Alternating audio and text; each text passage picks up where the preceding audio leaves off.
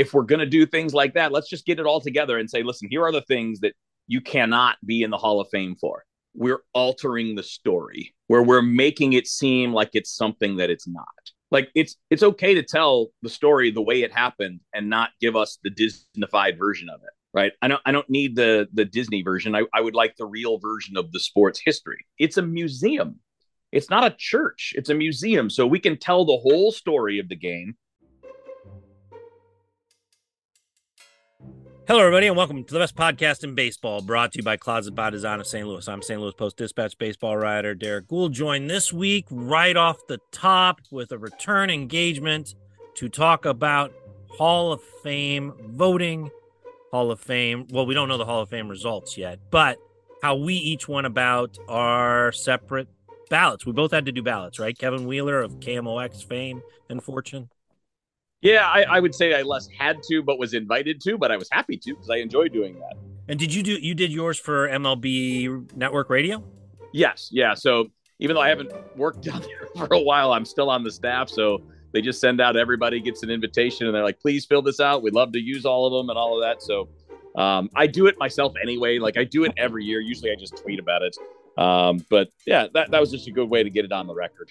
I uh I, I, I get one from the Hall of Fame um, as a as a member of the BBWAA, who uh, you have to have ten consecutive years to qualify for a ballot, be in good standing. Um, I have re- received a ballot. This is my ninth year. I couldn't believe it. Ninth year wow. voting for it. So that means I've been around a long time when you add up all the years. Uh, but uh, this was an interesting one. Uh, you know, it, it the the obviously the the crowded nature of the ballot that greeted me and existed for the first eight years is, is alleviated some. It's loosened yeah. some with uh, Bonds and Clemens and Schilling coming off. They are no longer eligible for the ballot. They now move into the committee phase of the Hall of Fame voting, but they're no longer their names no longer appear on the writers' ballot. Um, so that freed some things up. I, how did you do? You, are you a big hall or a small hall guy? Are you? Uh, for the most. I part. think the small hall people would say that I'm a big hall, um, okay. but I'm a context guy. You know, I think that we have to judge within your era and how you compare to your peers because the only way you can be fairly judged. And I, I think we have to include more of the all around impact of a player and not just their counting stats and not just whether they hit home runs or hit for a high batting average, which unfortunately has been the standard for too long. So defense doesn't matter as much as offense to me. Mm. But when somebody is one of the greatest defenders of all time, that has to matter. That has uh, to matter more than it has. And the five tool player has to matter more. You know, the person that's a good hitter, hits for power, plays deep. You know, Larry Walker would be the mm. perfect mm. example. Like yeah. that kind of guy matters. Those are winning players. Yeah, I mean, it's one of those things that you hear a lot. Like, are, do you have a a well-rounded like kind of resume? Do you right. have a lopsided resume, lots of power, not much else, for example, or you have a well lopsided resume? And it seems like there are multiple roads to Cooperstown. You can have a, you know, historically, you know, absurd, elite, lopsided resume that gets you there, or you right. can be well lopsided, right? Like just you have many columns where you're above your peers. None of them where you're among the greatest ever to do it, but four or five different columns where very few have accomplished that in many different ways, right? Right. Yeah. Right. So those are different roads to uh like as an know, example, as an yeah. example, I mean like Reggie Jackson was a no-brainer, right? Yeah. I mean, he, nobody thought twice about it. And by the way, I agree with that. They shouldn't have thought twice about that. But if you're asking me whether I'd rather have Reggie Jackson or Larry Walker on my team if I'm trying to win a World Series, I want Larry Walker. Really interesting. Why I, is that? Yeah, I want the better all around player. You know, I want the guy that's going to get on base almost 40% of the time and win a gold glove in the outfield and be a factor on the base pads rather than a guy that's just going to hit a lot of home runs. And I know Reggie was more than that. I mean, I know Reggie drew walks and all of that, but mm-hmm. Reggie also struck out if I'm not mistaken, is he still the all-time leader in strikeouts, or has somebody passed him yet?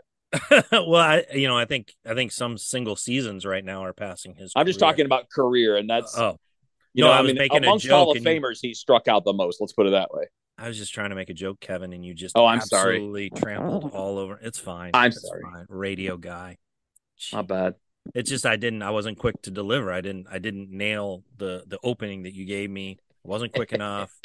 I, I've learned from this. Um, I don't know. I don't. I don't know if cho- if having to choose between those two, especially like in a modern day, like save like today's game, I I'm not sure. I think the the the amount of power that Reggie Jackson had in his style of hitting actually might be what you want right there in the middle of the order at this moment. I don't know. It's a it's a really Well, interesting. Larry Walker, Larry Walker outslugged Reggie Jackson by 70 points. yeah, in his career. Yeah, Yeah. I mean, that's a There- lot.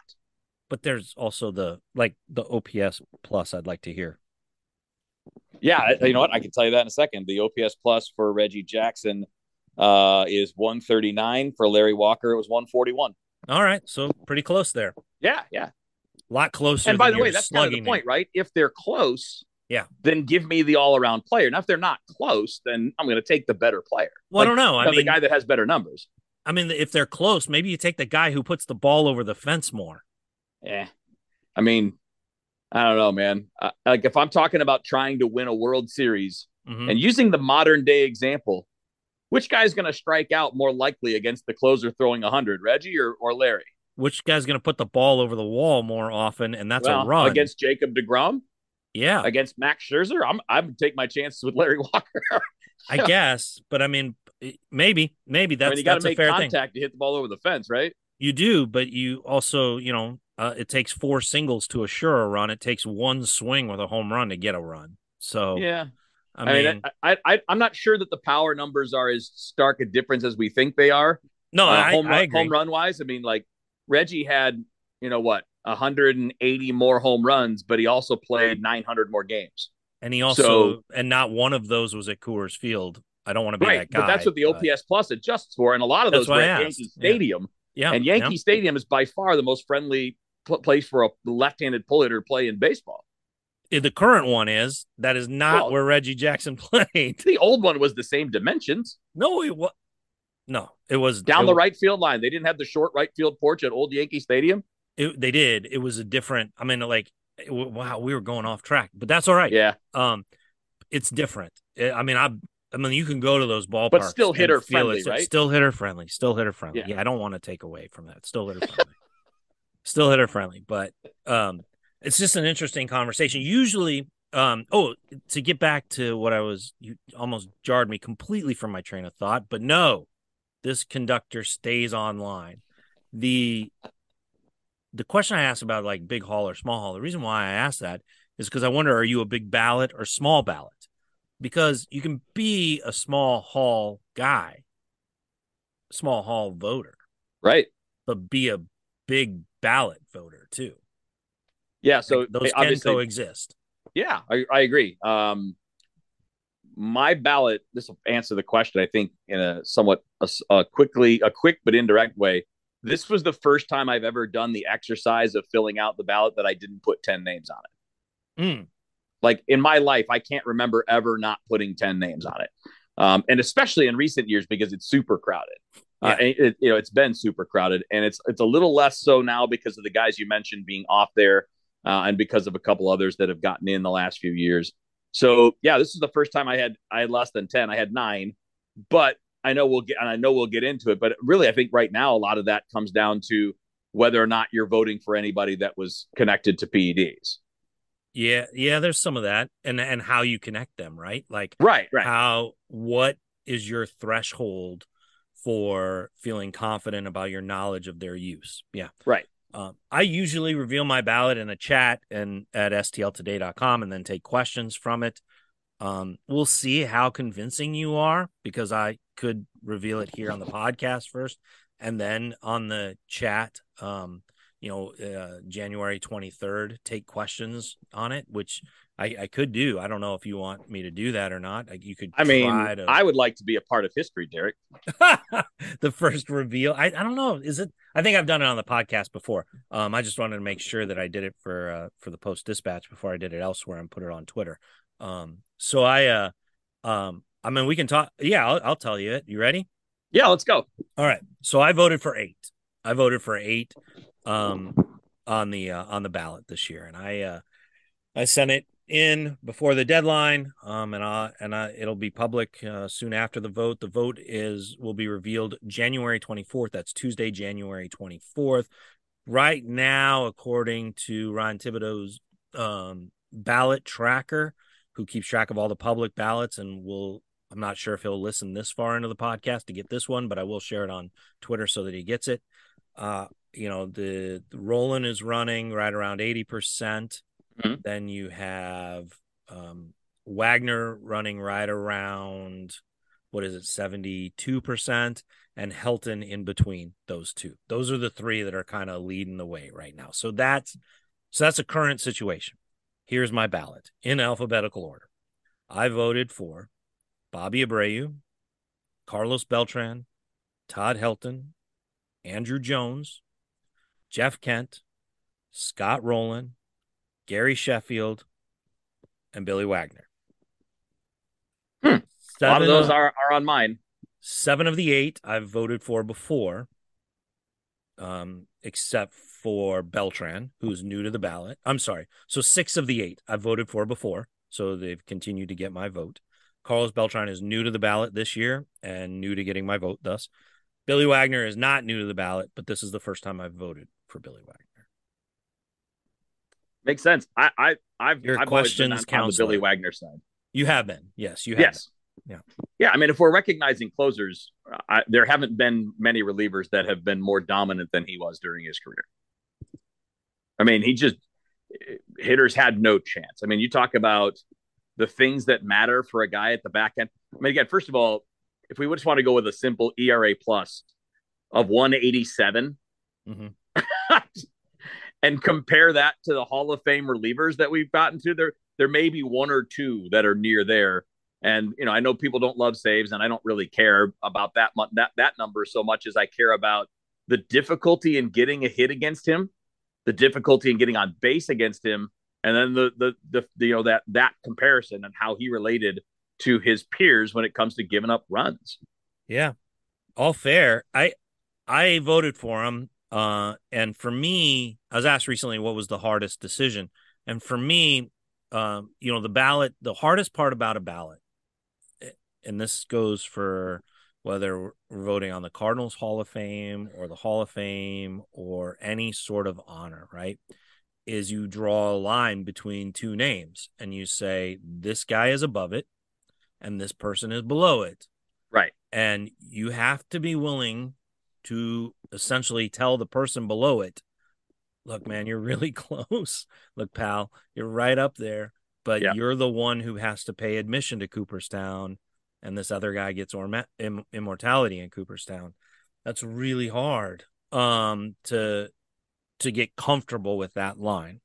And for me on the ballot, it it it it's a little bit got a St. Louis flavor to it in the sense that like how to differentiate between the sheer amount of innings and quality that Mark Buehrle provided versus the elite short burst, high leverage, but not very many innings comparatively that Billy Wagner gave. And where does that line go? Yeah, it's a tough one to figure because also we have to remember the player has no choice in how they're used right? Yeah, like, exactly. I know many guys that that are drafted and signed with the idea that they want to be relievers, so they get moved into that role, and that's kind of my argument against. Because I think your your argument is right. I mean, there's a reason why pitcher starting pitchers get paid way more than than closers, right? Right. I mean, there's a reason why a fourth or fifth starter makes elite closer money because yeah. that volume is really valuable to a team in a season. But when we're evaluating for individual accomplishment, we have to, I mean, the job of closer, the job of, of shutdown reliever is critical. It is important and we important. And we can learn that based on how teams have relied on those guys so much as we've gone forward in baseball. Mm-hmm. And we have to recognize every job somehow, right? This is this is kind of my argument about how too many for too many years we've ignored the contributions of catchers, right? Well, they don't have the big offensive numbers. Okay, but that's not their job. Their right. primary job is the other side of the ball, and we have to evaluate like to like. So, what is your job? How do you compare to other people that did your job? Not how do you compare to a first baseman or a left fielder, or in this case, reliever to starter. It's just because you know the the, the starter always wins that head to head comparison, right? Right. Yeah, absolutely. I mean, if you just go by innings, and I think there is something to it. You know, like like you said, you don't choose the position you play. You know, in a sense that like I've I've seen votes for players who benefit from the team they're on, and yet you compare their careers and they only got to play as long as they did or accumulate the stats that they did or gather the awards that they did um, because the team was getting say defense from elsewhere or offense right, is right. a better example from elsewhere yep. um, and so you go okay well w- what w- you know there are some second basemen who play second base because they happen to be in an organization with one of the best outfield or shortstops of all time right right, right. that's it right i mean you know like uh, the cardinals are going to have that at third base, right? You don't you don't know what the no one is going to supplant Nolan Arenado at third base. They could have the right. best third base prospect going. They actually do, but he's not going to play third base, right? Right. So that's part of the organization. Right. Um, I do think that, like in Wagner's case, as I looked into this, though, is like I'm, I do think that it was role fitting traits and I, I sure, think that's sure. true with some relievers where, sure. look, they, they are either their max effort guys or the way their body responds isn't, you know, like not everybody's created equal. And you and I both seen players who like just don't respond well to relieving. Their bodies don't respond right. Well. Right. And the same is true for starters. There are starters that, or there are pitchers who that workload is just they cannot maintain their pitches into the sixth or seventh inning. And, you know, their body just doesn't do that. They're better in like a burst. And then they're available the next day too, and a burst. And then they take a day off and then they're back in a burst. Right. You right. know, it's just the way their body's built. And I wonder if that is like if Wagner is an example of that. I don't know how he would have been as a starter, but in seeing him and seeing how he pitched and seeing how he went about things and you know like there are some guys who just don't develop a third pitch, but they don't need to because they have two elite ones. Right. Right. So I mean, I do exactly see where you're going. That like, yeah, I mean, look, when, when we want to use account. when we want to use adjusted stats that adjust for ballpark and era and all that, the only reliever that ranks ahead of him is Mariano Rivera. The only one. Yeah. I mean, it, it, you know, like for example, Goose Gossage is a Hall of Famer. Uh, he was 26% better than league average.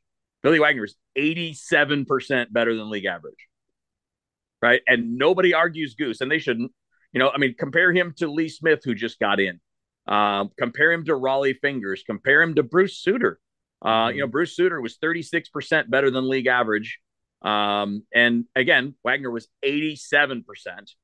And he was the best strikeout guy of any of the guys I'm listing. Yeah. Yeah. So again, for the job that they're being asked to do. When you're a closer, when you're that kind of shutdown guy, maybe the most important skill is missing bats, right? Right. Yeah, I think so. Yeah. So, I mean, again, I'm not saying he's better than all those guys. I'm saying by the tangible measures, the only thing that doesn't work in his favor are the counting numbers because his career was shorter than a lot of those guys, which right. again matters. That matters. That's, that's why I wouldn't say that he's the second best closer of all time. I'm just saying that if we're deciding whether or not he's a Hall of Famer, when you look at, right, he had 15, 16 years in the big leagues, a long time. Mm-hmm. I don't think saves mean anything, but he had 400 saves. And, you know, when I, but, but it tells you what, what he was thought of in his era, right? When you're a guy that gets a lot of saves, you're considered the guy in yeah. the bullpen. And by the way, of the Hall of Famers, not many of them have more than that, that number of saves. Right. You know? uh, yeah, bulk saves is a new thing, right? It's you know, I mean, like like you know, Trevor Hoffman's a Hall of Famer. I'd rather face Trevor Hoffman all day, every day, than face Billy Wagner. Yeah, but is that the is that I mean is that what you're saying? Like you think that Billy Wagner is a better reliever than Trevor Hoffman? Yes. Do you think Trevor Hoffman's a Hall of Famer? Yes.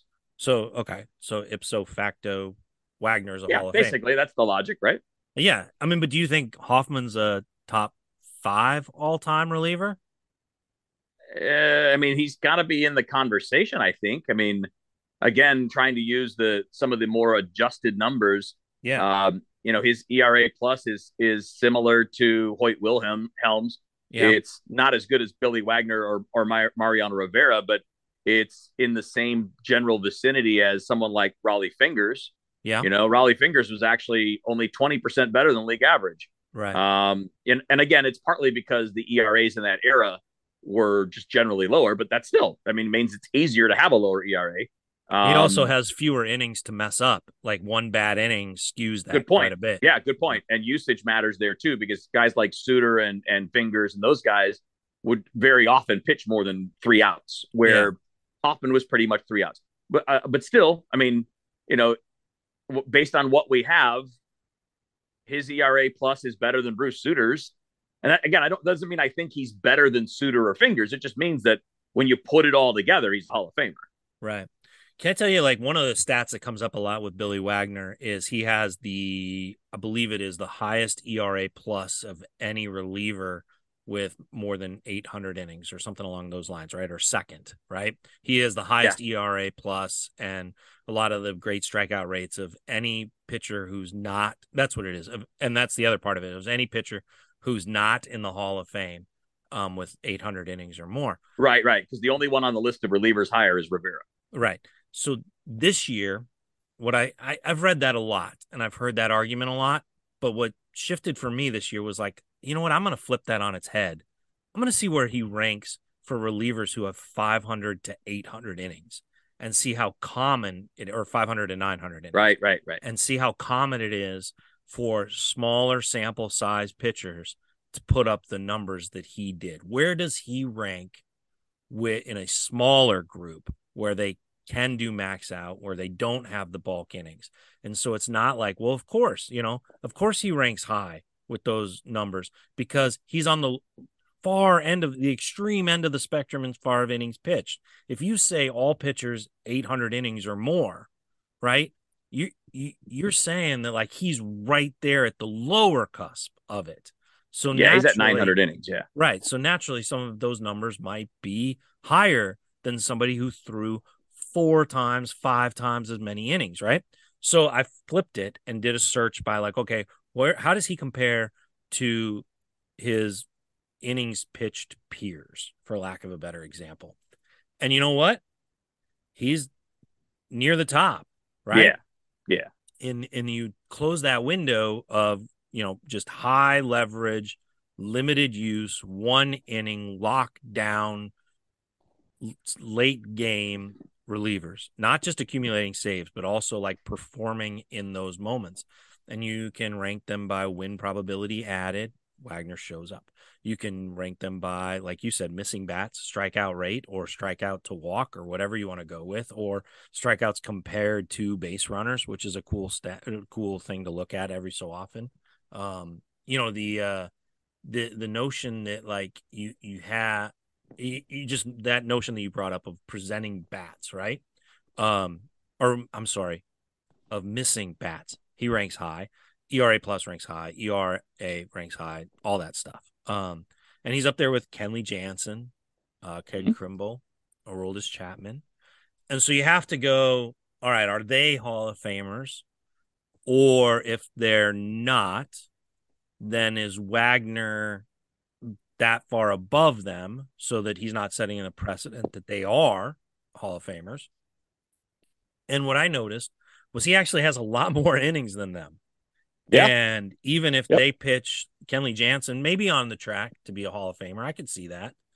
Sure. Um, but if he Sure, I mean- closes the gap in innings, it's a pretty good bet that he's not going to do it at his peak year, and so he'll lighten a little bit as far as Right. you know right. some of those missing bats numbers, ERA plus numbers, all those things. Yep.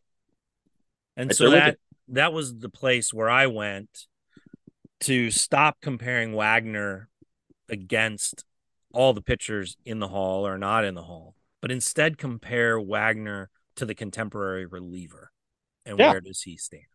Yeah. And I and again, I just think it's part of the sport. You have to recognize all jobs. We Mhm. can't just act like and I don't mean like bench jobs, but I mean if if it's a priority position, a starter in the lineup, a starting rotation member, or the shutdown reliever. I mean, they're they're valuable pieces that get paid a lot of money. And we can't just say, well, you're not a Hall of Famer because your team decided this was your role. Right, right. So last year I voted for all 10 and Wagner would have been 11th on it. So just Okay. so Okay. um it was not like I I mean I just want to show that there's an element of consistency here. The Yeah. last year, you know, my ballot was 10 deep um because it had, you know, well it had Bonds and Clemens in that group on it. So um so I got to a point where um now, you know, there I think there was a time a few years ago where I had an opening and I could have voted Wagner, but I struggled with it just because Yeah. the, there wasn't the innings and how to think about it. Um but I I do think every time I mail in the ballot, I start thinking about the next one and how to remain consistent. And so those are my eight guys that I voted for. Um, you said you did nine. Yep. What were they? So we can talk about the differences. Um, so I did not have Bobby Abreu or Jeff Kent. Okay. Um, but otherwise, we had a lot of similarities because I had Manny Beltran. Ramirez and Alex. right. I had I got the steroid guys. I mean, I've got Ramirez, A Rod, and Gary Sheffield. Um, I got Gary Sheffield too. I'm sorry, yeah, and uh, oh, and you know what? I think my ninth might be Andy Pettitte. Oh, Um, interesting. Yeah. Well, I mean, again, he's a fascinating one to me. Um, you know, he's he's not the the dominant starting pitcher that you think of, right? He's not the big strikeout guy or whatever. But when you when you put him into like when you're looking at like body of work and who he compares to and where he fits, like on the just on the large scale, he's Mhm. not that different than Mike Mike Mussina. And they are pretty close to peers, right? Well, yeah. I mean, they're I mean, so th- there's not a lot of difference there as far as the the uh, all the things we would talk about. Like if you look at the, uh, and I know this isn't perfect. It's always kind of just my guideline to get me started. Mhm. Uh, but the player similarity scores on Baseball Reference Mhm. are kind of like, okay, this gets me a starting point. Should I look more into it? And the two closest comps to Pettitte were Sabathia and Mussina. Um, and down the list a little bit was Jack Morris. Mhm. And again, I'm not totally sold on it, but I think that when I compare him to others, you know, when you look at where he ranks in terms of starting pitchers um, that are in, I mean, I, I don't think he's better than say Roy Halladay. I don't think he's that he was. I don't think he was at that level. He's below that. Mhm. Um, but there are Hall of Famers who had lesser careers than him. I mean, I don't think there's much question about that. Yeah, that's a hard line to draw because then you're saying that I am going to adhere to the voting standards of previous eras. No, it's true. It's true. But let, let me put it this way: I think he's a better pitcher than Jim Kaat ever was. Okay. Um, and Jim- Jim, Kaat played just played a really long time and was And fine. won a He lot of good. gold gloves, was a defensive Percent player, also spent a lot Yep, of but he time was on only the eight percent above booth. average. Right. You No, know, he I was only eight percent above average, and Kenny Rogers was seven percent above average. So, you know, and I mean, and Kenny, look at Andy- yeah. I look at Andy Pettitte, and it's not dominant in that area era, and that in that era as far as the you know the ERA plus, which is again just a guideline. It's not Yeah. um, the primary thing, but he's seventeen percent better than the league average, and I compare that to some of the other guys that are in, and it's not far off. I mean, that's he's that's better than Don Sutton, you know. Is- and again, I think that that's a comparable pitcher in terms of the kind of pitcher they were. Is Jon Lester a Hall of Famer if Andy Pettitte is a Hall of Famer? A tough call, but it's close. If Jon Lester's a Hall of Famer, is Adam Wainwright a Hall of Mm. Famer? again, it's close, but I think each time we move down the ladder, um, a little bit in terms of just relative performance, right? And you know, look, Wayno would be if he didn't miss all that time. Yeah, but if he did, missed all that time, he might, might not be pitching like he is now. Oh, it could be. I mean, yeah, that could be true. It's a hard. Um, that's a hard it- not to. I mean, and it's it, not it would take somebody call. in the Marvel Cinematic Universe to undo that multiverse, buddy. Yeah, and if anybody tells me they don't think that Pettitte's a Hall of Famer, it's fine. Like it, I don't disagree necessarily. I understand the opposition to it. Yeah. Um, it's not something that I'm like I'm going to die on this hill. I just I mean when I when I look at comparable players from his era, they're in. Yeah, and Sabathia is on his way. Yeah, and Sabathia is going to be in too, and yeah. and I don't think there'll be much doubt about that. Yeah. What, so that that's kind of the basis of that. So then the the sep the two that you that I had that you did not. Well, let's. How do you approach? Since we since I didn't have them and you did have them, how do you approach Manny Ramirez and Alex Rodriguez? Do you vote for them on time served with their suspensions? Uh huh. Is that? I, I mean, I make this over. It's overly simplistic, but it's it's the only logic that works in my brain, Derrick. I know that there are players that took steroids that are in the Hall of Fame. Sure, I know it. Sure. I I, I would never name some of them because I don't have um, documentation to back it up. Mm-hmm. But I have no reason to doubt the people that have told me these things. Um, and and by the way, some of them have been whispered about and all of that too. But it's sure. irrational to think that there's nobody in the Hall of Fame that used steroids at, for a for a significant part of their career, not just for you know half a year to recover from an injury or whatever, but like it, sure. it's irrational to think that. And yes. based on that, if they're in, these guys are better than them. Okay. I mean, I know it. I know people will. And, and by the way, I don't argue with anyone who says Manny Ramirez failed test and got suspended. That's the line. Okay, that's a that's a fair, logical line. I would never dispute that. Same thing for Arod. No problem yeah. with that. But for me, I can't penalize them while knowing that others that did the same thing are in there. So it does not does it bother you if that's the right word that they were tested. They knew clearly what was against the rules, as opposed to the nebulous memo yeah. about and no testing, and they still used. They were caught. Um, yeah, and you you I'm I know what you're saying that you're like, hey man, we there are users in the Hall of Fame, high probability of that, and I think we can all agree on that that there's a high probability of it. But what there's not is a player suspended for use. Right. Right. Does that is that significant to you, or is that just? Uh, I mean, to walk across that bridge was it difficult? Uh, I mean, it took it took a little while thinking it through. Yeah, I mean, it what you know, I don't I don't struggle with it now. Like I beat myself up over it, but it is a murky area, and it's not an easy line to cross. Um, because some of the guys that got away with it, Derrick got away with it simply because there wasn't testing and that's that's a good place to kind of segue from the suspensions that resulted from positive PED tests to the another question that faced us for the first time on this ballot, which is the sign stealing and Carlos Beltran.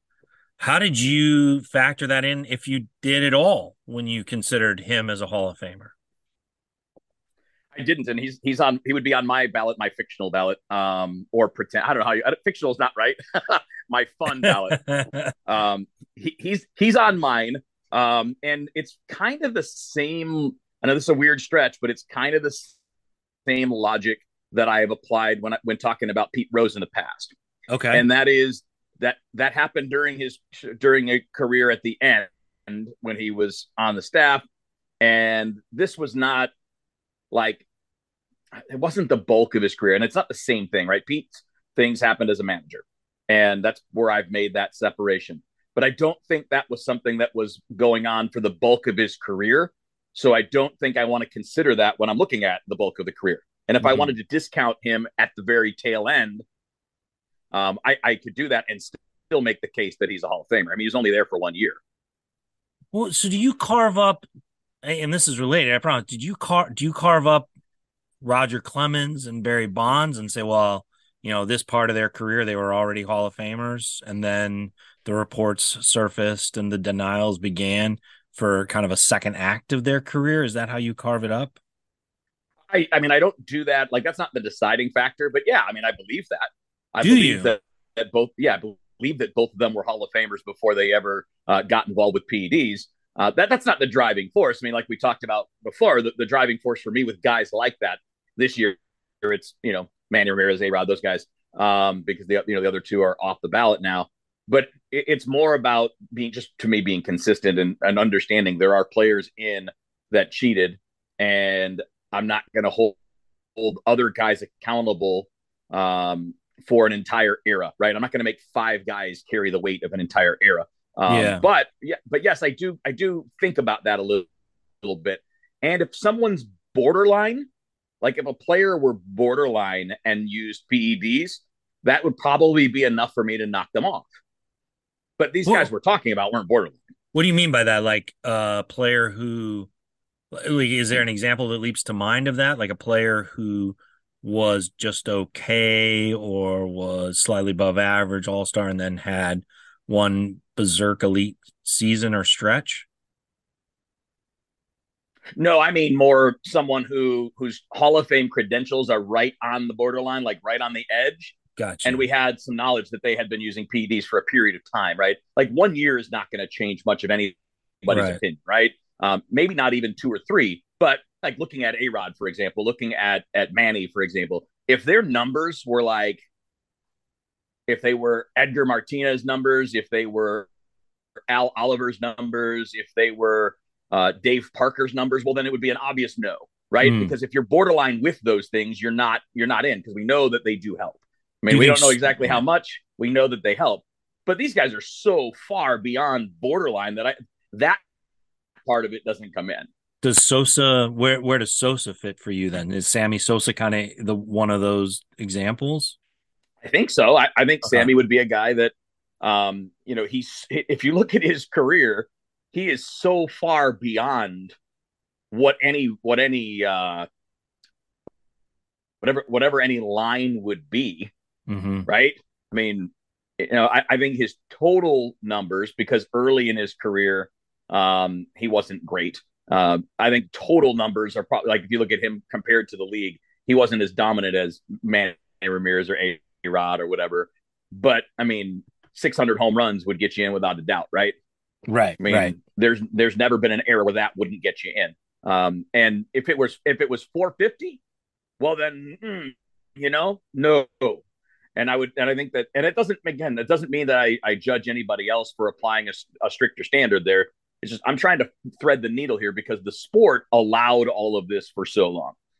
Um, right. At the very least, tolerated it. Probably didn't approve, but certainly didn't mind what was happening in the game and the attention that the home runs brought and all of that. And again, I know maybe I'm I'm showing a bias in this a little bit, but if we're going to put the commissioner in who oversaw all of that and basically never made it an issue until Congress hauled his butt in front of them, I'm sorry, if he can be in, then all these other guys can be in too. That I mean, I I I think that's an interesting. That actually gets at something that I want to talk about, sort of as a conclusion, is this notion of what has the hall set forth as what it wants as far as right. its inductions, and maybe the League part of that is is a hint at to what the standards they're keeping. When you let let's reset though by like saying our ballots. So okay, my ballot, uh, eight. We have spot for ten uh, and I voted for in before the deadline for the announcement that is coming on Tuesday, January 24th. These were my eight votes um, out of a possible 10. Bobby Abreu, Carlos Beltran, Todd Helton, Andruw Jones, Jeff Kent, Scott Rolen, Gary Sheffield, and Billy Wagner. And you had nine on your ballot, and they were right. So, so I had two, two of yours were not on mine. That would be Kent and Abreu and then I had the the PD guys. I had Ramirez, Rodriguez, and Pettitte. Okay, so yes. Yeah, other than that, we're the same. Other than that, we're the same. Yeah. Um, Andruw Jones. Uh, you know, a lot of these we don't need to kick around all that much. Do you think that uh, uh, Todd Helton um, is rising towards induction, um, and the voting, the overall voting body is getting over the Coors Field thing? I hope so. I mean, again, uh, the, the the better we are at judging with with adjusted stats, right? When we can look at weighted runs created, or we can look at OPS plus, we can figure out how much the ballpark played into how much better than they were than the league average player, right?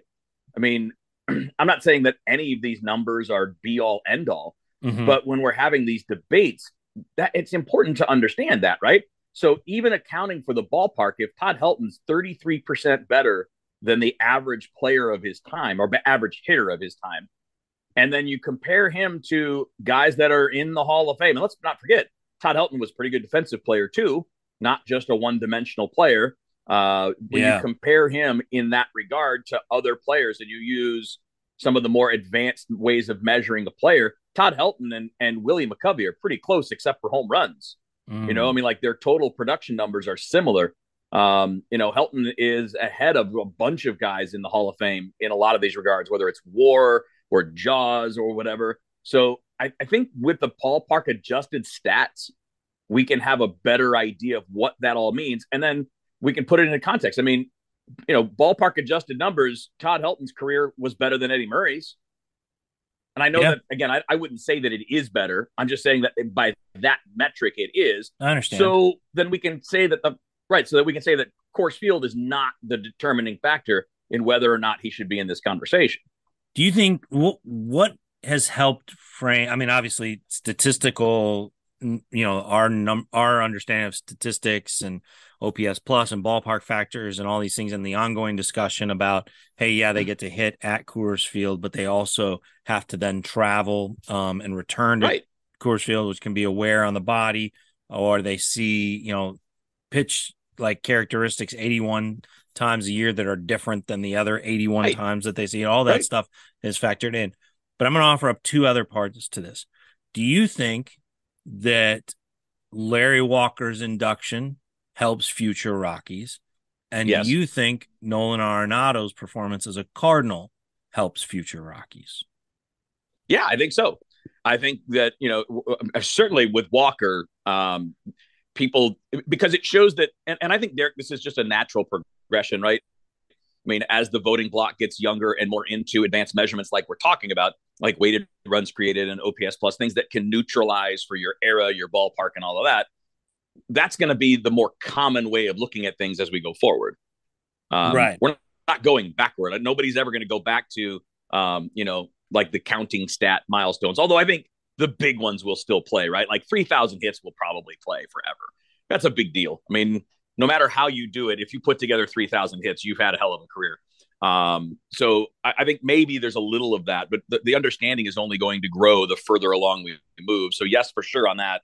And yeah, for sure on, on Arenado. And he shouldn't be the only argument for that. I mean, Matt Holliday started, was one of the guys that showed that. Um, you know, and, right. and, there have been a few others, but those are the prominent ones that were big stars at Coors and people have the worries. But as you pointed out, we understand this so much better now. It's not just the inflation of your numbers at home, which sure that was a big part of it, or it is a big part of it. You got a big ballpark, the ball carries obviously at altitude, but as you point out, then you go on the road and pitches are different than what right. you're seeing at home. And then it takes, I mean, I've heard the guys that, that have played there describe it takes several days to kind of get acclimated to seeing breaking balls break better. You know, mm-hmm. just, just, yeah, yeah, yeah. and that right there is just an added extra adjustment. And, you know, so again, and then you're right, there's a physical element to it too. You know, that's another part of it. So so I, I do think that um, both of those cases make it better for for guys like Todd Helton and others in the future. For me, Carlos Beltran stood out as one of the better, one of the best uh, switch hitters, maybe arguably the best switch hitter of his era. Brought a lot. Um, obviously, you know, oh yeah, Berkman's in that thing, but brought a lot to the field. Um, classic kind of five tool player. One of the most dominant October performances there with Houston against the Cardinals, and just that whole stretch. Um, you know, it, it was uh, eh, back then it was 04, um, Beltran versus the the I say Beltran versus the Cardinals because it felt that way. Um, but the late Bryan Burwell and I, we would sit in the press box and watch Carlos Beltran do something amazing, and then watch Albert Pujols do something amazing. Right. And it was like that whole anything you can do, I can do better. And we just kept we kept referring, you know, we kept riffing off of it as if it was the uh, either that commercial or the uh, Michael Jordan, Larry Bird, uh, you know, game where they go, okay, off the scoreboard, around downtown, up on the people mover, nothing but net, and it it was just that kind of series. It was remarkable. Um, Yep. As far as his link to Houston and what they did in 2017, um, it stood out to me that he was really the only player, like you said. I think you put it well. That now are you going to ask a whole group of players to carry the weight, um, to carry the sins, if you will, of a whole, you know, generation, a whole stretch of games. You can ask one, five players to do that. It did stand out to me that Beltran was the one player mentioned, right? Like he was Yeah. the one who was retired. He was the one who was about to become a manager. So he was the one that did not have the union protecting him. And Right. that that did stand out to me. That doesn't, you know, that doesn't make make it that doesn't mean you ignore it, but Right. I think you do have to take that into context. What uh what does Jeff Kent have to do um to get your vote because uh because it's too late. He's off the ballot after this year. Which is a bummer because he was a really good player. Um, and I struggled with him, and I actually I struggled with Abreu too. Both of those guys um, that you put on there that I didn't, I I came close. I mean, they're not um, they're not players that I want to easily dismiss. I guess Mhm. is probably the best way to put it because they they're fantastic individually when you look at how they rank and measure up with other guys. And and again, I start with how they measure up against people at their own position, but then I kind of work out from there. Um, and the guy that seems to be the closest career comp to Jeff Kent seems to be Ian Kinsler. And I don't think Ian Kinsler is a Hall of Famer. And, you know, so like Kent's numbers for second base are kind of stunning, right? Like almost 400 home runs, 1,500 runs batted in. Like second basemen don't typically do that. But of course, the modern era is different when it comes to where guys are assigned to play. Um, and 23% above average offensively for his career is really, really good. The Mhm. closest comp to him is Robinson Cano offensively. yeah. And I think we would agree that offen- outside of the PED stuff, Cano probably a Hall of Famer, right? Boy, Cano was one of those guys on track for 3,000 hits that you mentioned earlier. Like sneaky, right? Like wasn't Right. he wasn't he one of those he and Nick Markakis were like the ones that like oh if they extend their career that could be a magic number for them. Right. But when it comes to, again, I- don't want to rely too much on just the advanced numbers. They were part of a tiebreaker. But some of it too was he didn't, he was not a good defensive player. So he was a really good hitter. And as a hitter, again, was was better than a guy like Ian Kinsler or Dustin Pedroia. Mm-hmm. But in terms of total contributions, those guys were good defenders. He was not. And that kind of equals it out. So this is kind of based on my bias, Derrick, towards well-rounded players as opposed to one-dimensional players. And Mhm. I'm fine with one-dimensional players if, and I mean like bat only kind of guys. Mhm. Um, and it's not that Kent was bad defensively, but he was basically league average his entire career. Where all of these other guys that I'm listing, um, when you look at their defensive numbers, like defensive WAR, things like that, they were pluses, and they were pluses by quite a bit. Um, Yeah. The the the only negative WAR in the Hall of Fame at second base, I believe, is Rod Carew, and he spent a huge part of his career at first base. Uh, maybe Biggio too, but Biggio's offense was well beyond Jeff Kent's. Um, and also, again, played multiple positions, so it's kind of hard to judge that. So, you know, it's not. I, that's why I struggle with it because I think Kent's right on that edge. I think he's right there. He like if if if he got voted in, I wouldn't I wouldn't be upset about it. I'd be like, good for him. Had a really good career and and he deserves it. But for me, it was all bat. And if you're all bat, you need to be Edgar Martinez. You need you know David don't you, you need to be Paul Molitor, don't you? Yeah, Paul Molitor, who's listed as one of the 17 third basemen in the Hall of Fame. Yeah, I know. They That's need- a whole can other topic. Get, can we get past that and just like create the DH category for the Hall of Fame already? I think it is Like- right. I think that I think it is now, or at least it's close to it. But he just Okay. hasn't been moved to it. Yeah, yeah. But to me, if you're bat only, you've got to be super elite. in the 2000s, twice as many DHs have been inducted into the Hall of Fame. Well, as there you third, go. As third baseman, um, I put this in the in the paper um, in a story about third third base and how Scott Rolen could kind of help lead to the advent of finally appreciating that position. Yeah. Um, since 1989, there have been five full time third basemen inducted into the Hall of Fame. In that same span, there's been five umpires inducted into the Hall of Fame. That's a joke, man. How about that? That's, I mean, and, You know, and again, wait. it comes back to this fixation Yeah. On the bat. Like if you're not Mike Schmidt or yeah. Eddie Mathews or Wade Boggs, then you're not a Hall of Famer, which is just nuts because that's a premium defensive position. It is a premium so defensive when you ha- I mean, and and the funny thing is we recognize that with Brooks Robinson. As yeah. a hitter, Brooks Robinson's not even close to the Hall of Fame. Yeah. No, you're but right. Because like he won every yeah. gold glove he could have won, and yep. he was a pretty good hitter, he's in. Yeah. Well, the uh, the interesting thing. So here's here's a little trivia for you. How many Hall of Fame third basemen have debuted in the majors in the last 40 years? 40 years. Last four decades. The ones that are already in the Hall of Fame. In third base, if ever like primary third base. So Wade Boggs would be one, right? Nope. Chipper Jones is. Chipper Jones is. Um, well, I mean they count Edgar, but I don't. But he would be. No, he doesn't guys. count. He doesn't count really? as a third baseman. No. Oh, okay. Well, he's listed in the in the thing. Well, then if it's that, it's no, he's not on the Hall of Fame. Has 17 third basemen. I like got the list. Oh, okay, okay. And he's not. then one. that's it. That's it. There's one. Yeah, there's one. There's one. Yeah.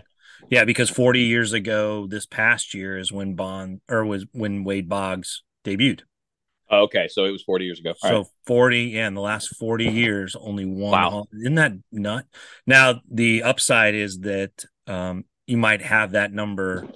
Well, you might get five or four in the next 15 years. Oh yeah, you're gonna get. You're gonna. I think you're gonna get two here in the next two or three years. I mean, we have Rolen and Beltre. Yeah, they're. they're I mean, done. Beltre's definitely getting in, and Rolen should get in this year if people right. have their heads out of their asses. And then you'll you might have because of the attention they get, you could get Ken Boyer in. Yeah, yeah, I hope uh, the committee's put him in. I mean, he should have been in a long time ago. Agreed. And then you could have um, on the outside of that 15 years, you'd have Machado and Arenado, and that would be five, right. which would, I mean, which would basically match.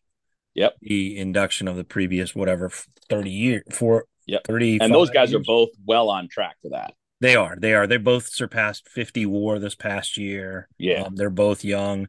You know, you have um, uh, Ramirez on the on the rise too, who got past 40 WAR this year. Yep. For third yep. base. I don't know if he'll stay at third base, which brings me back to Jeff Kent, right? Yep. About staying at that position. You mentioned that you just aren't like a one dimensional kind of voter. Well, how do you reconcile how you've approached Billy Wagner then mm-hmm. with that standard for Jeff Kent? Because, you know, maybe like isn't the situation that Kent was at, you know, a great hitter, a yep. lot of time in the National League, had to play a position. Um, you know, if he had been with an American League team, he'd be a DH, and would his numbers stand out? I I don't know. That's a that's a fair question. Yeah, that, I think that that's kind of so. If I'm gonna if I'm using the trying to use my logic here, uh, and using the Wagner and Kent Kent examples, pretty much every year of his career, Wagner was amongst the two or three best to do the job that he did. Right. Right. I mean, there may have been an exception or two here and there, but it was basically him and and Rivera and Hoffman most of those years with yes. uh, with outliers creeping in. But I I can't find many bad years in Billy Wagner's career. Right, he was right there at the very top almost every year of his career. I mean, to be honest, um, his bad years they're not bad years. They're called October. Right. right. Right. Like exactly. he did not um, have good Kent, playoffs. Like just to put it with bluntly. Kent. I'm sorry. No, Wagner yes, just I did agree. not have good um good playoffs. Right, exactly. Um, and also didn't have as many opportunities as some other guys, right? Fair. Yeah, fair. I don't remember how many opportunities he had to be honest with you. It's all right. Like I mean, off it, the top of my head, I don't know if it was it, it wasn't as many as Mariano Rivera, but it was more than you know most closers get. Okay, so it was it was significant then. Oh, that's true because Houston was in the playoffs all those years, and Philly, um, and Right. Yeah, good point. I'm sorry. I'm sorry, Kent, Mets. He went with the Mets. Uh, I, I got my, my right, years wrong. Right. He was there for the Mets, and he was not used. You'll recall famously in that same game that you know we'll talk a lot about with the Cardinals, right? So, um, and yep. they and um, five of the runs, five of the thirteen runs he's given up in the postseason. To be fair, came in that one in the one game against the Cardinals. So, right, you know i'm sorry this right. the the one uh game in the one se- series sorry against mm-hmm. the cardinals not the one game yeah but uh, the nlc and context matters in that too right because yeah. for relievers one or two bad games can blow up a whole half a season right right He did, however, give up 21 hits versus 13 strikeouts in the in the postseason. Ooh. Yeah, not good. not good. No. Um, uh, sorry, and the uh, the Kent side of that. Mm-hmm. So Kent, again, being a guy that was about 22, 23% above league average, very rarely was one of the very best hitters in the game, but he was for like what, a four year window where he was kind of like right there with everybody else. I know he won the MVP. Mm-hmm. So there was at least one year where he was as as good as as great as anyone else. But really for half his career, he was roughly a league average player. Right. Like from 1992 to 96, 97, somewhere in there, he was good, but he wasn't like he wasn't like a big time performer.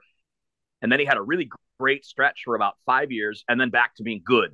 He wasn't. He didn't go back to where he had been before, but he went back to just being pretty good. When I look at the offense and the era that he played in, there weren't many years where you would say Jeff Kent was one of the very best hitters in the sport. And if you're going to get in on your bat, I feel like that should be a thing, right? Well, I mean, he was always the best hitter at his position.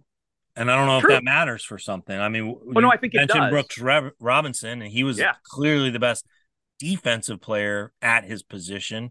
But he was he the best defensive player? Pro- maybe, probably. But he also played beside a really good shortstop, and yeah. he was not the shortstop on that team. Um, I you know we could argue that for a long time, but regardless, he's the best defensive player at his position. So is the best offensive player at a position. Yep, worth honoring. Yeah, absolutely. Yeah. That's why I mean to me he's you know if we're going 50-50 um, on my scale it went it went down on his side from 50-50 to 50.5 to 49.5. Like it, yeah. he was on the edge. So if if I were going to you know if if uh you like with you having him on there or if he gets in like that's great. I have no issue with that. I just tried to find tiebreakers and trying to figure out all right how and, and how I value players is not always how other people value them. So I, I get it; mm-hmm. it's a subjective thing. But I care as much about the all-around game as I do your offensive numbers. Yeah. And yeah. now offense matters more, right? Offense always carries more weight because it's the most difficult thing to do. So the offense always carries more weight than defense. But again, when I'm looking at overall impact mm-hmm. with things like wins above replacement and and you know the jaws score that that Jay Jaffe has come up with, I mean, yeah. he is right in the same category as Kinsler and Pedroia and those guys. I mean, they're literally next to, next to each other on the list. Yeah. And that that's what swayed me on the no as opposed to a yes, was just that. So I you had a spot open on your ballot, and this is a good place yep. for us to take the conversation to conclusion is you had a spot on your ballot. So you could have used that 10th spot for Kent. Um, yeah, could have used you know, it for Abreu too. Yeah, and for Abreu, and it wouldn't have cost you anything. It would have just added to their totals if, like, if you're right. submitting ballot. I had two open spots on my ballot. I could have done it, and that that to but me is I'm looking at yours though. Unless you're taking the steroid guys, I'm not sure who else you'd put on there. No, no, that's fair. You know, and that was the big that yeah. that's why the suspensions stand out because uh, you know if I had two spots open and we're talking five years ago, then I put Bonds and um, I put Bonds right, and right. Clemens on because I don't need to trim the ballot down. Um, you know, I don't right. need to use the tools at my disposal, one of which is the sportsmanship clause to pare it down. No, I have to actually say, look, these guys we know were suspended. This suspension is on their baseball card, right? They they missed time. Right. Right. The rules were there and they violated them. They yep. broke them and they, you know, they served their penalty. And I find the discussion about whether or not they you know they they serve their suspensions and that's how this works and now you move on i find that compelling um i i have to give more thought to it but i do appreciate that people have said that like look that was their penalty. Being held out of the hall of fame yeah. is not their penalty. The suspensions were. And i i think that's an interesting way to look at it. And i probably over time will give that you know a lot of thought. My my i added jeff kent to my ballot later you know than I probably should have. Um, but it was over long conversations and you know talking with people who were both pro and con, um, who helped shape that. But that brings me to what we mentioned about Selig and what I think is a really interesting conversation, which is what does the hall tell us it wants? um, because the guidelines are not specific. Um, the question that they asked is this person a Hall of Famer? Is again not the question that they're really asking because they're asking us to say, are these the 10 most worthy members of this ballot for the Hall of Fame? So it's not a straight answer, it, it's a weighted answer. So, what is the Hall telling us? Well, you know, the Hall is telling us the Selig is in, right? They it, that was a choice that yep. the riders did not vote on. The and Hall, without much debate either, right? I mean, right. how long did Selig have to wait once he retired? Like the he was in the first year, wasn't yeah, he? he was in. Yeah, yeah. Same with Tony La Russa and Bobby Cox and Joe Torre. You know, they yep. went quickly in. Yep. Fred McGriff was a unanimous pick by the Veterans Committee, which includes yep. players. So what is the Hall telling us? You know, and I I voted for Fred McGriff when I had a chance um on yep. the ballot. So I, that's that's cool. I'm I'm I think that's uh overdue honor for him. But it was also unanimous. And so what is that telling? And you know, Joe Posnanski wrote about this in in his blog about this idea that like maybe you don't maybe you maybe you start voting for you know what the hall tells you it wants which is a member of the class, which is someone to celebrate every summer, which is someone to drive ticket. And I, I'm not quite there, but I am at a point where I, it, it's the question I asked you earlier, where I think you can be a small hall believer and a big ballot voter. Sure. I think that's where I'm at. Yeah. I, honestly, I don't know what the Hall wants because they send conflicting messages. Mm. I'm, I'm, not honestly, I'm not a huge fan of the of the leadership that's been there for the last 10, 15 years, at least the way that they've done it. I mean, they might be great people. I'm just talking about the the way that they've handled all of these various issues. Um, it shouldn't be difficult to give more specific guidelines on a difficult topic. That should be automatic. That shouldn't mm. be like, well, nope, we're just going to leave it out there in the wind. I mean, it's your hall and just get together with Major League Baseball because obviously it's the hall recognizing the achievements that happen in Major League Baseball and come up with something simple. Um, you know, it doesn't have to be precise, it doesn't have to be accurate, but I, I don't know what they want. I mean, it seems to me, Derrick, that you know, for the Hall of Fame, and and some of this would be on on a generation of voters that are doing things that we've talked about before that we don't necessarily agree with. Some of it is the Hall leadership not taking a stand. Some of it is caving into power. Um, in the case of like Bud Selig, I, I don't know what they want. I mean, mm-hmm. when you're putting in the guy that was in charge of how many work stoppages? Was it yeah. three? Yeah, yeah, yeah. For Bud Selig? Not to mention know, the fact that involved in, I don't know, in charge is the, but involved in, yes. Okay, that's true because he wasn't commissioner he wasn't right commissioner. out of the gate. Right, correct. Um, but for he was commissioner for at least a couple and mm-hmm. was one of the Hawks in the early battles, right? He okay, so he was the commissioner for one, which cost a World Series. That right. okay, and then and how yes. does that not ding the commissioner when you're in charge when you lose a World Series for the first time outside of a war? Yeah, I don't know, man. Yeah, so again, this is kind of my answer. point, right? Like this is this is where they need to be more clear. If we're going to hold individual players accountable for the, the, for the things that they've done, which I'm fine with. Mm-hmm. And we need to hold the top end of the power spectrum to the same standard. And while it wasn't entirely Bud Selig's fault or choice that any of those things happened, you're the man in charge. And again, they never took a serious stand on PEDs until they were called called in front of Congress. Yeah. That was the first time because they always prioritized finances over PEDs when it came to negotiations with the players. It was all about getting the money right first and foremost. And again, fine, understand it, but you should have to wear that at least a little bit, right? Yeah. Yeah. Should be at least it should be at least a waiting period where we're not like, well, you get to, you know, go, go, go, you know, go, you just go right through and don't have to deal with any debate or any conversation about whether or not this is the right thing to do. And I get it, you know, the age factor comes in and all of that, but it's also, mm-hmm. you know, the point that we're we're just we're we're making exceptions for power. Yes, and, and I don't mean home runs. no, apparently and, not. And apparently, dynamic, those exceptions aren't made. Yeah, yeah. Right, right. And in that dynamic, I just I I want consistency, and I know it's almost impossible to do with a subjective thing and subjective choices don't have to be consistent in and of themselves, but the people setting the guidelines should be more consistent in, like you said, outlining what they want. And if people who are asked to vote don't know exactly what the Hall of Fame is looking for because the Hall of Fame just chooses to remain silent on everything, uh-huh. well, that's not helpful. Yeah. Right? Yeah. Yeah. I mean, it will, it's, it's in a way, right? Like it's, it's fascinating because writers, a vast majority, are very transparent about their votes, unlike any other Hall of Fame going, to be candid.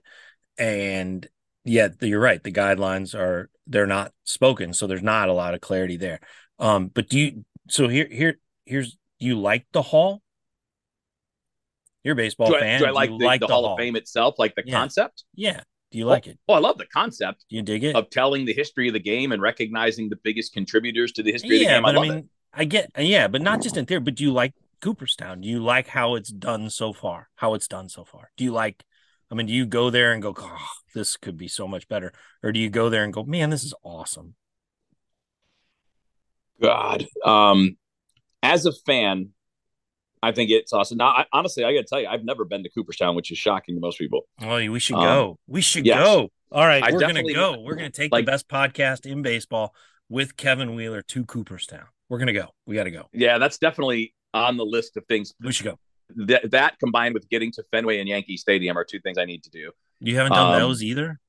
No, and maybe all at once would be the best way to go too. Well, we could take a train. I've taken the train from uh, you go from you go to Cooperstown, then you go catch the train in Albany and take the train down to New York. Oh, it's fantastic. Oh, you can be my guide then. Then I've taken the train from New York to Boston. Oh, it's great. Nice. Yeah. All right. Well, there we that go. we got two a.m. We got the, loose beginnings of uh, of, of a yeah. guy's trip. Yes, we do. Nice. All right. Yeah. On the but I do think on the what rails what they do for that is great. Yeah. Right. I mean, I think you know there, there, there's there's a lot of great storytelling there. But uh, unfortunately, I think we're also getting to the point now where we're altering the story, where we're making it seem like it's something that it's not. Like it's it's okay to tell the story the way it happened and not give us the Disneyfied version of it. Right. I don't I don't need the the Disney version. I, I would like the real version of the sports history.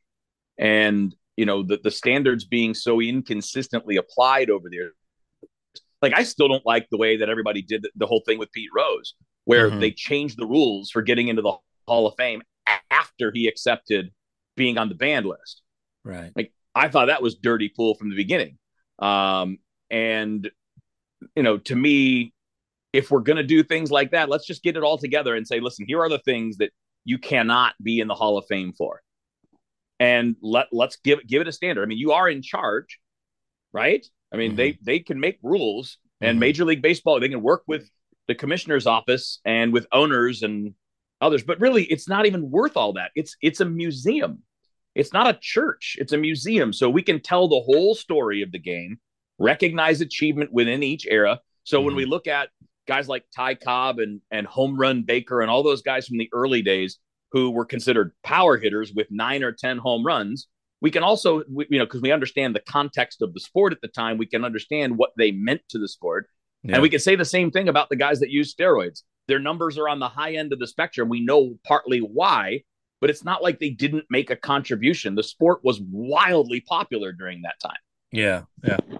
I uh i don't know. I kind of like the fact that a sport changes its rules sometimes on a fly that is constantly about you know finding the next edge by walking up to the line and like a batter yeah. at the back end of the batter's box rubbing it just enough so that it's a gray area you're not quite sure where the box ends you know that's kind of symbolic of baseball as a whole um i kind of like that uh that this that the hall is reflective of that it's kind of perfect that the hall too like the game is imperfect and like all of us voting for it and like all anybody going into it and all that stuff. I kind of kind of like that it it it often reflects the era in which it sits um while forcing us to look at past eras and always saying gosh we got to do better than that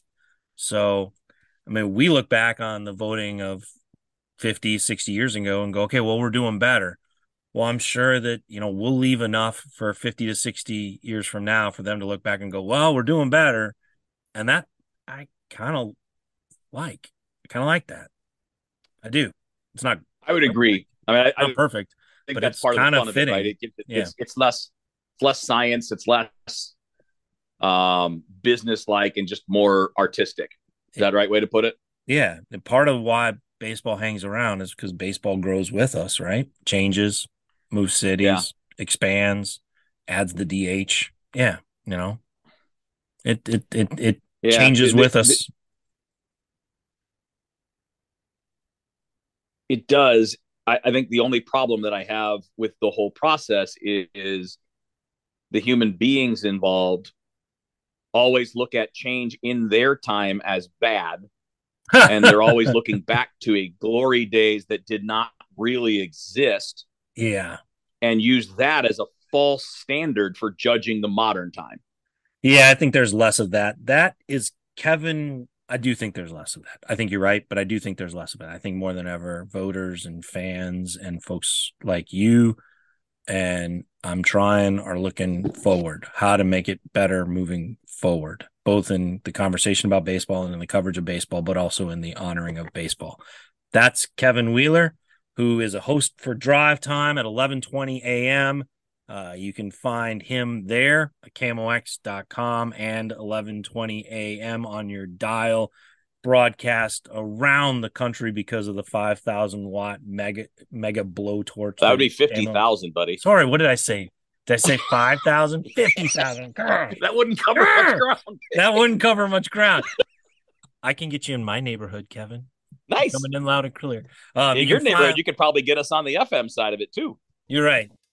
You can also find all of the Constant Cardinals coverage at stltoday.com and in the pages of the St. Louis Post Dispatch. That's where they'll have chats. That's where we'll have all the stories from winter warm up, a wide ranging group of stories. And of course, we're right here on the eve of the content palooza. Is there a better way to put that, Kevin? That uh, that is spring training. The uh, the constant torrent of words and photos and videos and everything that comes um, annually from uh, from Jupiter, um, where the Post Dispatch will have uh, well, usually we'll have three writers and one photographer there committed to covering the Cardinals. So um, the idea is to have coverage unlike anywhere else, and uh, we know the uh, the the the response that that gets, but also the responsibility of it. So that's our goal. Um, and uh, and then we'll have like a 5000 watt podcast right kevin yes or, or 50 either way eh, the reach of the podcast here 5000 that's good we aspire to be 50000 but we're doing we're we're we're humming along into our 11th year with 5,000. That's good. Nice. That's good. The best podcast in baseball is brought to you by Closets by Design of St. Louis, and it's a production of STLtoday.com, the St. Louis Post Dispatch, and me, Derrick Goold. Well, Kevin Wheeler, you're always uh, a Hall of Famer for me, definitely on the Hall of Fame list when it comes to co-hosts and guests here on the best podcast in baseball. Thank you for uh, for this for this conversation about the Hall, and uh, we'll do it again next year, right? Yeah, for sure, man. It's one of my favorite ones of the year, and I love doing this, so I'll do it anytime.